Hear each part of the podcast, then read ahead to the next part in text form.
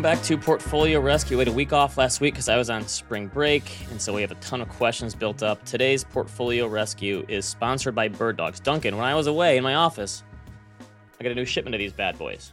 Right Nice. now, I was on I was in Florida for a week, and all I wore all week was Birddogs because they're comfortable. They have this nice little side pocket.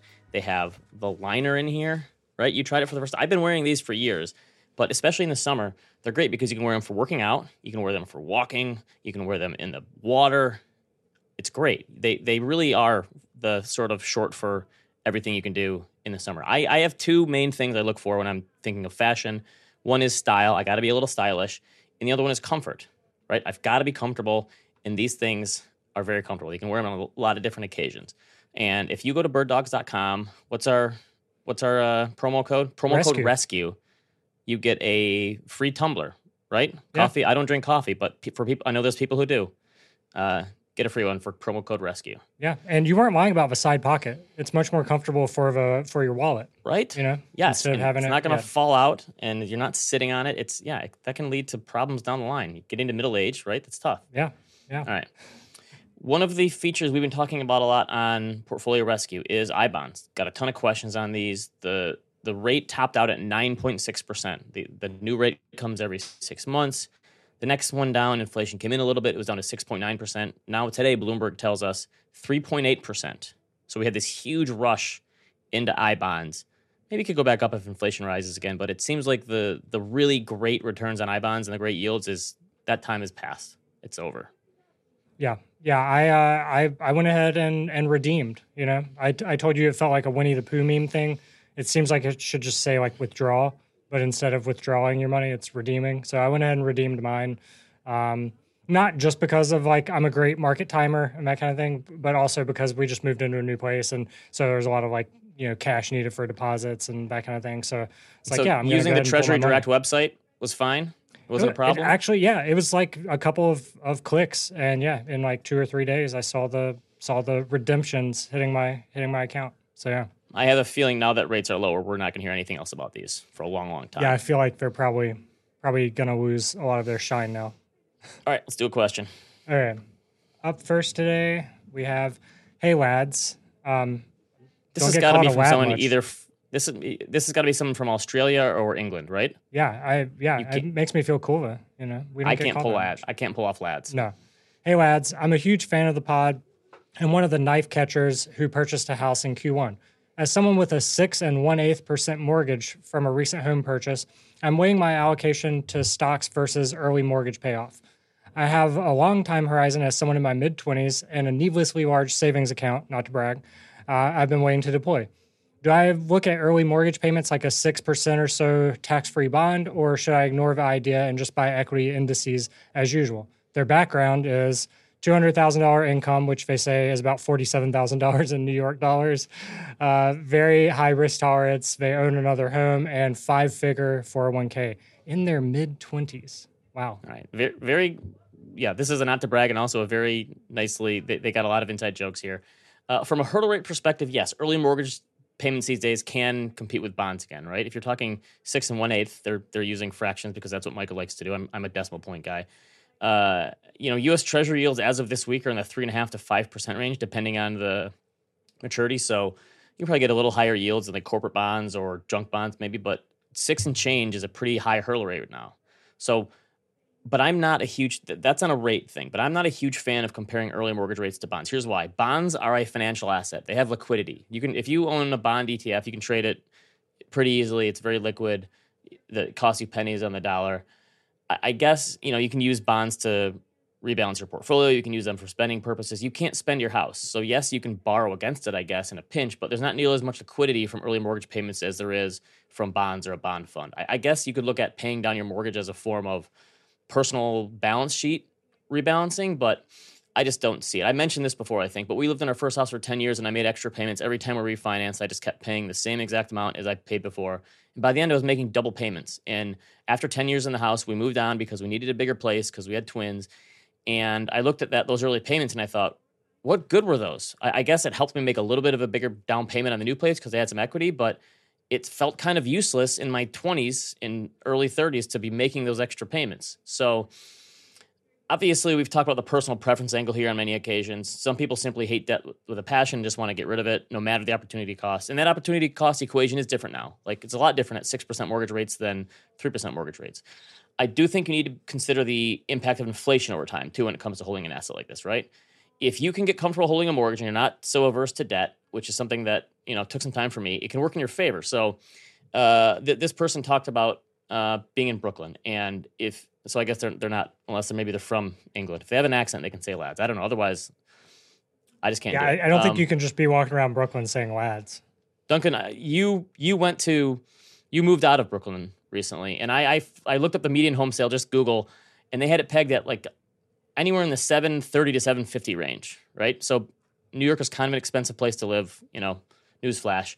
So let's say you put ten percent down on a seven fifty place.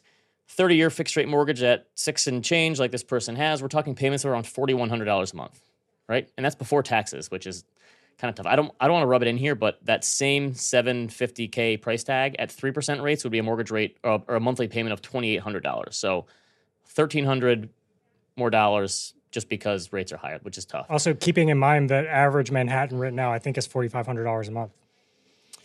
Yeah, that's tough. Uh, so like people always say location is everything in housing, but I think in, in this cycle it's more about timing and luck than anything else. And rates obviously. Um, hopefully those people who locked in the six percent mortgage rates or seven percent will be able to refinance in the coming years, and I, I think they will. But maybe next time we have him on, we can ask Bill if the government would consider raising the mortgage interest rate deduction for people who have six and seven percent mortgage rates because that's uh that's ridiculous. So let's say inflation averages three percent over the life of that loan, right? Which is the average inflation rate, give or take, over the last hundred years or so. On an inflation adjusted basis, that forty one hundred dollar payment will be worth the equivalent of roughly sixteen hundred and fifty dollars in thirty years' time, right? Just t- using that three percent inflation to eat it up. Add in some tax benefits from the mortgage interest deduction, and that's even more savings over time, right? I'm not saying that holding mortgage debt is always the right thing to do, but I think for someone in their 20s, unless you're you have a real aversion to debt, having that payment locked in and having the ability to have it as not only housing as an inflation hedge, but having that fixed rate mortgage and knowing what the payment's going to be, and having the ability to uh, refinance over time. I just think that in your 20s, the benefits of compounding in the stock market far outweigh the benefits of paying down your mortgage. That's where I stand. Not everyone agrees with me. That's that's personal preference. Yeah, yeah. I mean that that makes sense to me. I I think uh, for a lot of people they just have an aversion to to having any debt, even when it in a case like that where it seems to make sense. Also, keep in mind, I've I realize a lot of people don't know this. In New York City, to rent a place, you have to the standard is you have to make forty times your monthly rent in salary to be able to be qualified. Most landlords won't let you move into a place unless you make 40 times monthly rent. So for that $4,500 average rent, that's what $180,000 a year that you have to make. And if you need a guarantor, it goes up to 80 times. If you have a guarantor, they have to make 80 times your monthly rent in annual salary. Isn't that insane? Yeah, but the benefit is you get to live in a place that's like 300 square feet. So, It's true. It's true. I mean, all right, let's do another one. Okay. Uh, up next, we have a question from Sam. I have a question about what to do in a, a very specific black swan event, uh, or in the event of this, you know, this uh, situation. And they think that this is going to happen. Uh, it's just a, question of when. Let's say one day there's breaking news that China is invading Taiwan, which probably means our stock market is going to crash. How should an investor react to news of the invasion? A. Take all their money out of the stock market. B. Take some of their money out of the stock market. C wait and see what happens, or D, don't do anything and write it out. They're saying it like it's it's a, a done deal that the market would definitely crash in that case. Yeah. I mean, it certainly seems like China's been circling Taiwan for some time now. I'm I'm no geopolitical expert. I, I read a lot of people that are. Uh, maybe it is a question of of when, not if here. But the assumption would be, well, the algos would immediately sell off, and this would be bad for the stock market. But the stock market has a very counterintuitive relationship with war and geopolitical conflict over the years. There's this wonderful book on the stock market and how it reacted to World War II by Barton Biggs uh, called Wealth, Wit, War, and Wisdom. And for any market geeks out there, market historian geeks, I, I highly recommend this one. I read it in the last couple of years. I, I know it's a cliche at this point to be like a middle aged guy who's into like studying World War II, but I, I'm totally there. And, I, and to be fair, I got into it in college. I was traveling Europe in college. And after being in Europe and seeing some of the things there, I read every book I could get my hands on. I, I still think Band of Brothers is my favorite book I've ever read. Of all time. It, it for some reason that that book just resonated with me. So Biggs uses the stock market to describe what was happening in the war years. Uh, I want to read this one part from the book. So he says, by 1942, a map of the world showed Germany in control of most of Europe with its fierce hegemony and stretching from the North Sea to the very gates of Moscow and Leningrad. At the peaks of ex- expansion across Asia, Japan controlled 10% of the landmass of the world in much of its most precious natural resources. Now, his point was 1942 at this point was like, this was like the worst of the worst. It seemed like, you know, all the allies were teetering on the edge and Germany and Japan were sort of, it, it's, it's a done deal. And he wanted to describe how, just how bleak things were. And guess when the stock market bottomed? 1942. John, show this chart here. This is the Dow in 1942. Now, after the Great Depression, the stock market, you know, kind of just went along. There was a couple other crashes. It, it didn't really come close. And then in 1942, the stock market bottomed and just took off. It doubled off the lows from 1942. The war didn't end until 1945, and by then the Dow had almost already doubled. Um, I've written a lot about this over the years. There's tons of other examples where the stock market didn't really react how you'd think in the face of geopolitical conflict. So in the six month following the onset of World War One in 1914, the Dow fell 30%. And then they actually had to close the market for like six months because their liquidity just dried up across the globe. And then in 1915, it reopened and the Dow had its best year ever. The Dow was up, I think, 88% in 1915. That's, that's a year that's never been topped. So during the war, I, I think the, the throughout the entirety of World War One, the Dow was up 43%, around 9% in total, or, or annually, I should say. Same thing, World War II. I think the Dow rose, uh, let's see, the Dow was up 50% throughout World War II from 1939 to 1945, 7% per year. So during the two worst wars in modern history, U.S. stock market was up a combined 115% throughout those wars. Now that maybe you can say, well, it was different back then. There was wartime spending, and this would be different. Sure. Uh, U.S. troops were sent to Vietnam in March of 1965. The Dow was up 10% the rest of that year. By 1973, when we pulled the last troops out, the stock market was up 5% per year through Vietnam. Cuban Missile Crisis. This is one of my favorite ones. Uh, 13 Days in October. I think that was a Kevin Costner movie. 13 Days. Does that sound about right? I actually don't remember who's in that it. two week Good movie though. in that two week span, uh, the Dow lost 1.2%. For the rest of the year, once it was over, the Dow gained 10%. This one's kind of crazy. John, John F. Kennedy was assassinated uh, in the early 1960s. The stock market opened up 5% the day after he was assassinated. Stocks finished up the next year up 15%. So wait, what's the rationale Uh, for I that? what possible reason would the don't know. market be up the day after a presidential assassination? That's a, well, U.S. invaded Iraq March 2003. The stock market was up 2.3% the next day. Uh, finished up the year more than 30% from that point. That was from the depths of a pretty bad bear market, but still. Sure, if China invades Taiwan, it would seem to be bad news for the markets and the global economy, but it's not a foregone conclusion. I mean, like, should you have a strategy in place to deal with potential geopolitical crises? My contention is you should have a strategy in place to deal for all sorts of crises, right? Even things we can't think of right now. Because splitting hairs here, but calling this a black swan, black swans are things that we don't think are going to happen, or don't Right. know are going to happen, or come out of left This field. is more you're like a gray this swan. Yeah, I'm just simply not sold on the idea that anyone has A, the ability to predict such a conflict occurring, B, predict the timing of such a conflict, and C, predict what the market's reaction is going to be, right? So bad things can and will happen in the markets. Like you can't you can't get away from that fact that this the risk assets is going to happen. I've yet to meet a single person who can sidestep this kind of event and then figure out when to get back in because of the market's reaction or whatever, what the response is going to be. So I, I think trying to plan ahead for something like this, I, I think you make your portfolio durable enough to handle something like this without trying to plan for it in advance. Yeah, I, I have kind of a broad question for you. Would it be a sign to you that someone probably should not be uh, in the market to begin with if they are considering whether or not they would pull all their money out of the market if some kind of macro event happened? Isn't that? Yeah, that's the point. Yeah, I I think your asset allocation should take into effect like you should own enough stocks that you'd be more than willing to own them in a bull market or a bear market. right. right? If you can't, yeah, because otherwise it, you're going to be hopping out and hopping in, and it's it, it- that's a game that just no one can win. On. Even if you're right once, you're not going to be right on a consistent basis. Right, right. Also, remember, like you and you and Michael have talked a lot on Animal Spirits about Ukraine and you know the Russian invasion of Ukraine.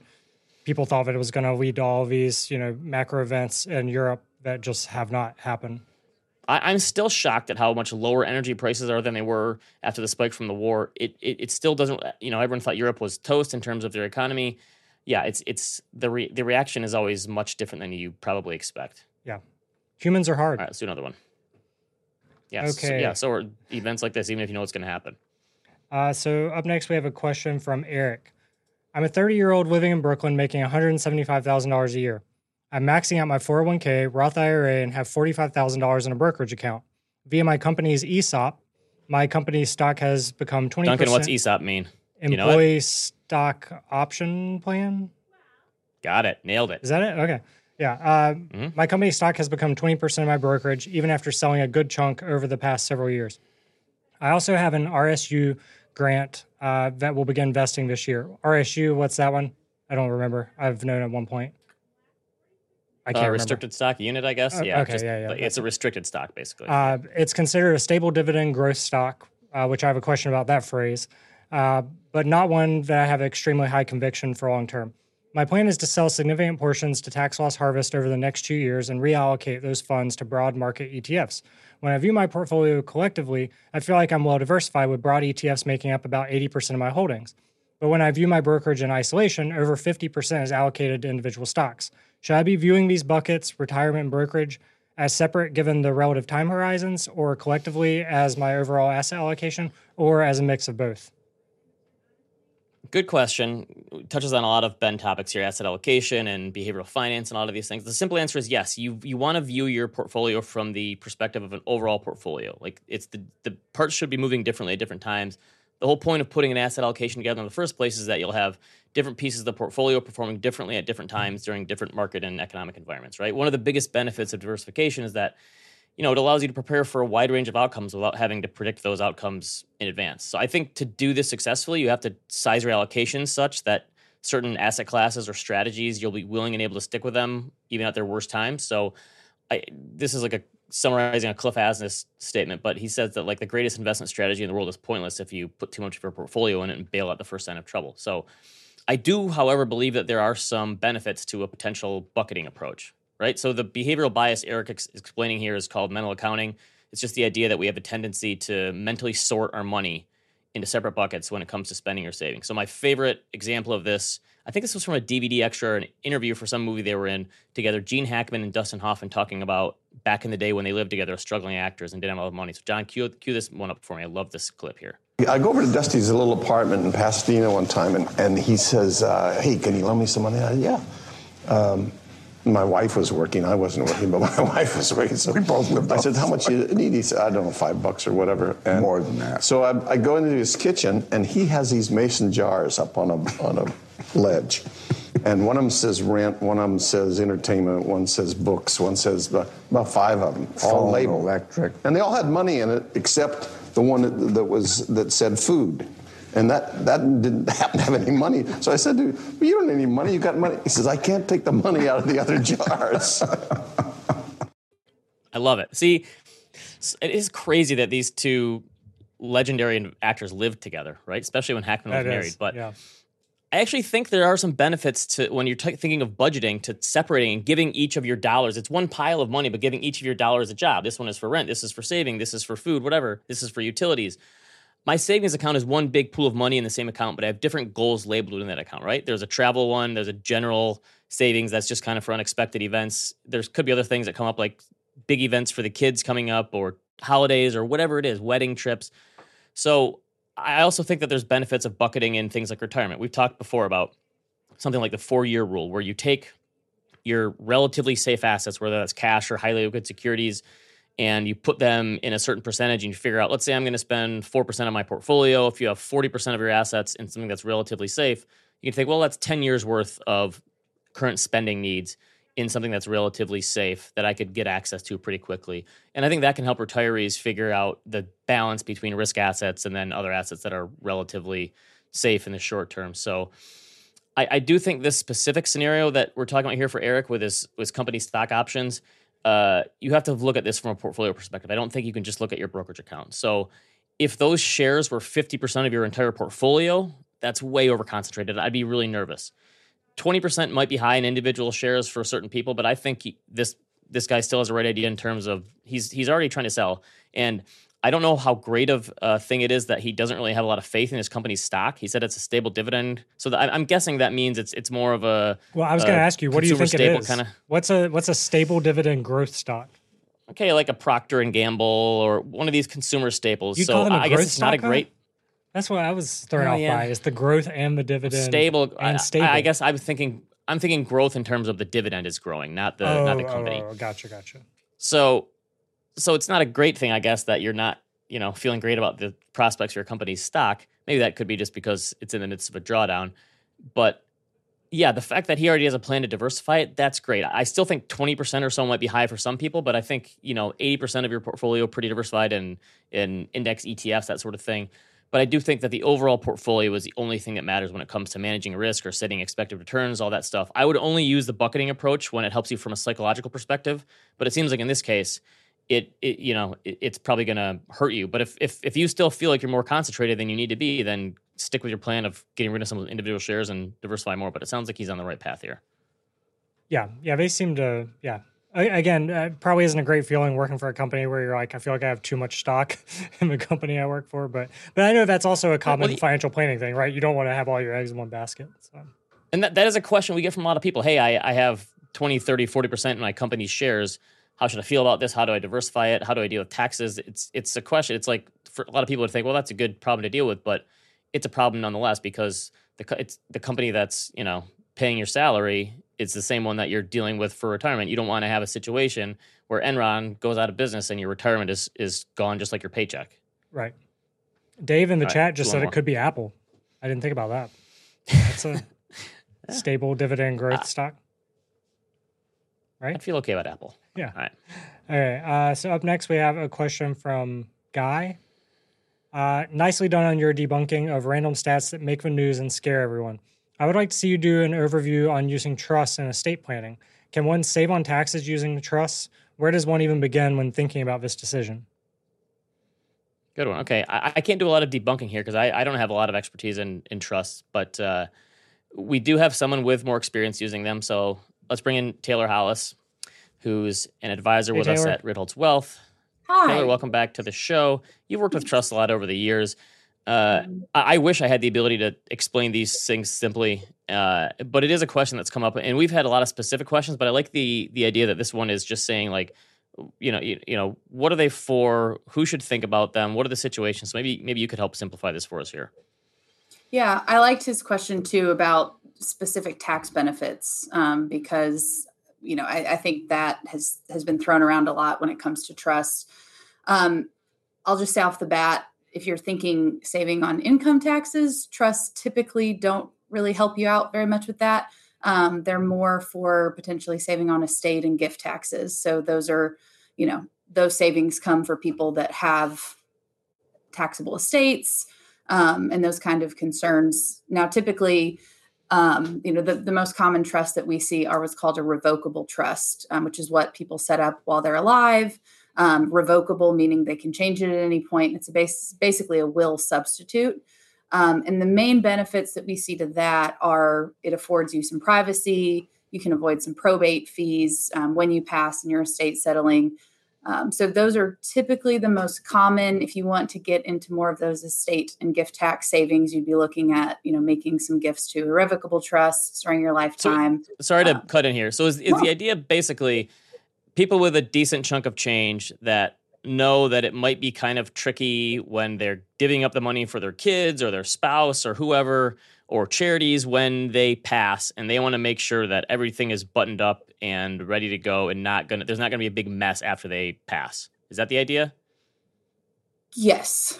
That, that's a good way to put it and i think that um, i think there's room for using trust and estate planning for people that have a lot of assets and and maybe people on the lower end um, because again you can use revocable trust really no matter what your asset size is for those same benefits of you know privacy avoiding probate just makes it easier on whoever's settling your estate. Um, there's a lot of benefits to doing that.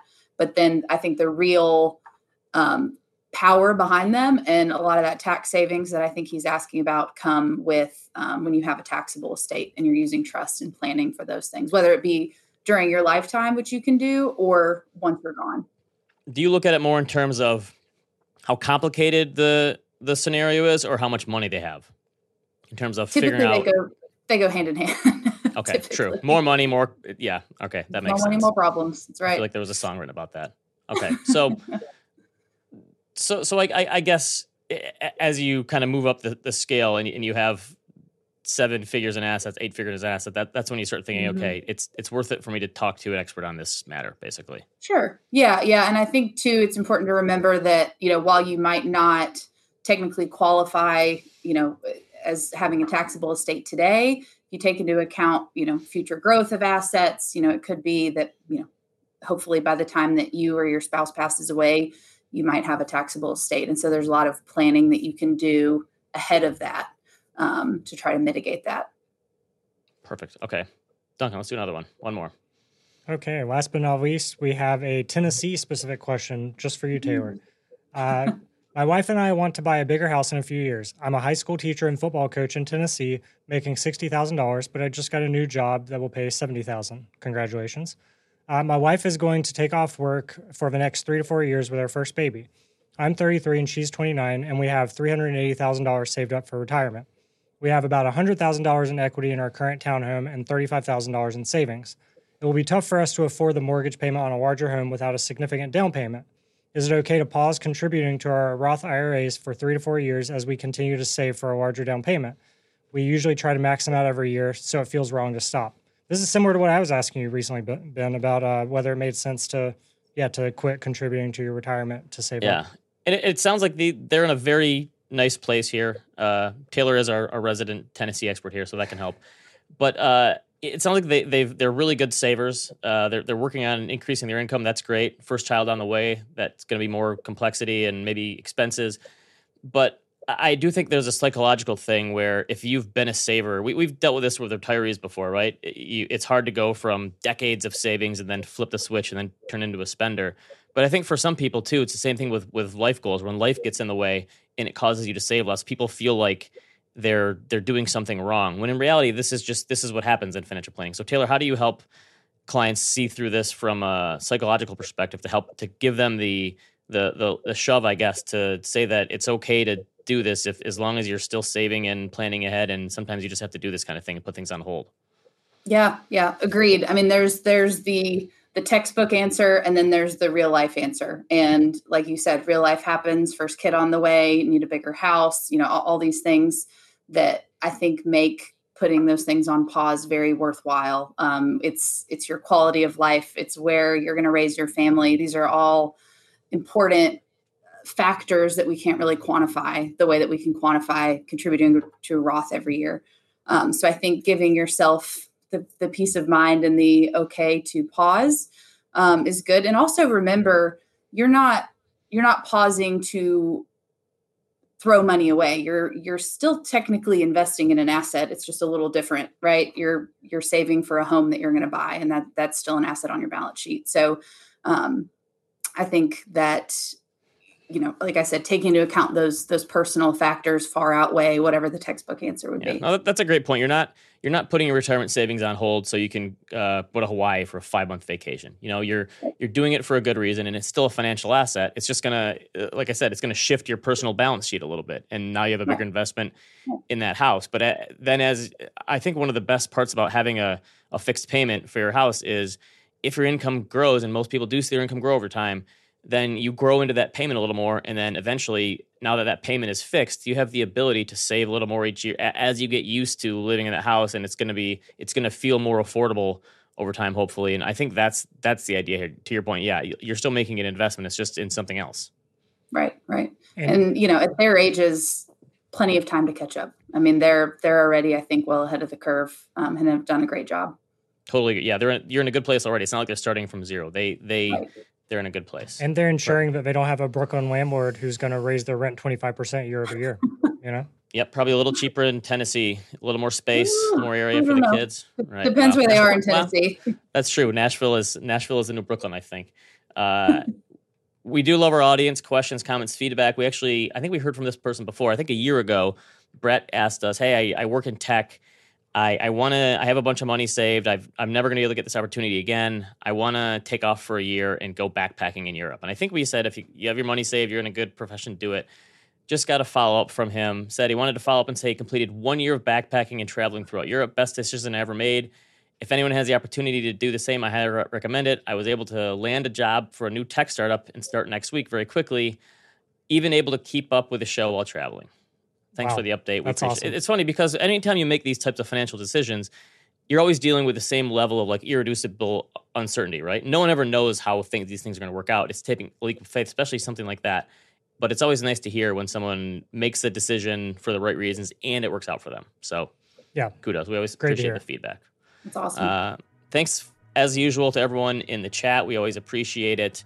Uh, someone says I need to get a CFP designation like Taylor, but that's why we have experts on the, that I can bring on the show. I don't need one. Um, if you have a question for us, ask the compound show at gmail.com. Leave a question or comment for us on YouTube. Hit that subscribe button. Duncan, what are we up to now? Subscribers, uh, 119,000 we're approaching. All right, nice, 120,000. All right. If you're listening to a podcast forum, leave us a review. Uh, our, all our compound merch, I don't shop.com, and we will see you next time. Thanks, everyone.